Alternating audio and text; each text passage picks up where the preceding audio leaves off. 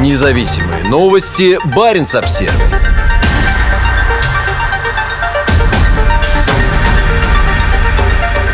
Новый газопровод «Газпрома» в Обской губе вызывает экологические опасения.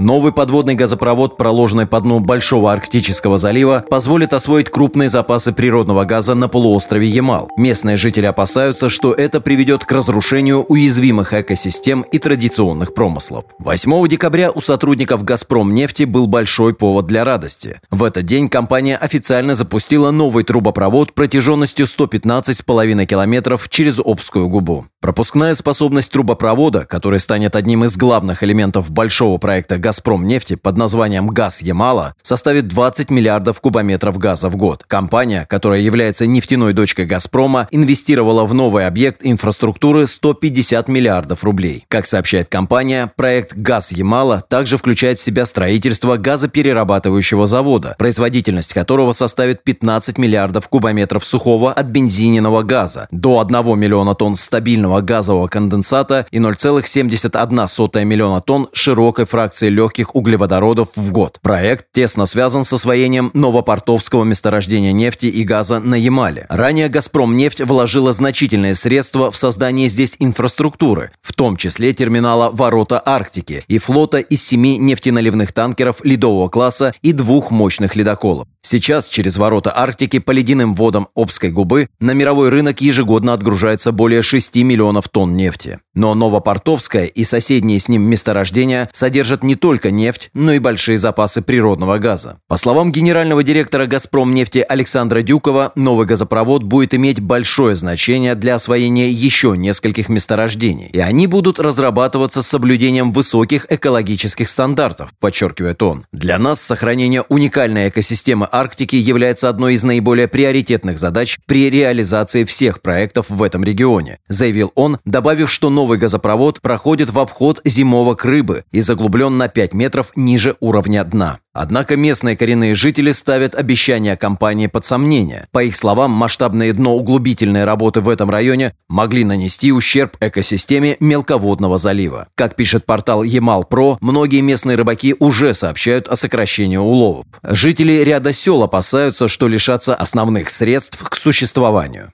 Коренные жители Ямала живут за счет оленеводства и рыбалки. Новый трубопровод «Газ Ямала» – лишь один из многих новых промышленных объектов в этом заполярном регионе. Компании «Новотек», «Газпром» и «Газпромнефть» занимаются освоением месторождений и созданием инфраструктуры на уязвимых тундровых землях. Обеспокоенность проектами освоения высказывают и некоторые ученые. Один из них – Владимир Богданов из Института экологии растений и животных Уральского отделения РАН. В интервью газете «Правда Урфо» он пояснил, что для сохранения уязвимых рыбных запасов отдельные участки Обской губы должны остаться нетронутыми энергетическими компаниями. Особенно его беспокоит акватория в районе мыса Трехбугорный, где пресная вода из Тазовской губы впадает в Обскую губу. Он подчеркнул, что проведение дноуглубительных работ в этом районе районе станет концом для полупроходных видов рыб. Это смерть для полупроходной рыбы Аби. Ни осетровых, ни сиговых, ни корешки, ни налима не будет. Ценные виды рыб на Аби закончатся. Это гигантский ущерб, который восполнить невозможно в принципе. Экосистема изменится полностью, рассказал он газете. За последние несколько лет в рамках проектов Ямал-СПГ, Арктик-СПГ-2 и Новый порт с дна Обской губы были извлечены миллионы тонн грунта.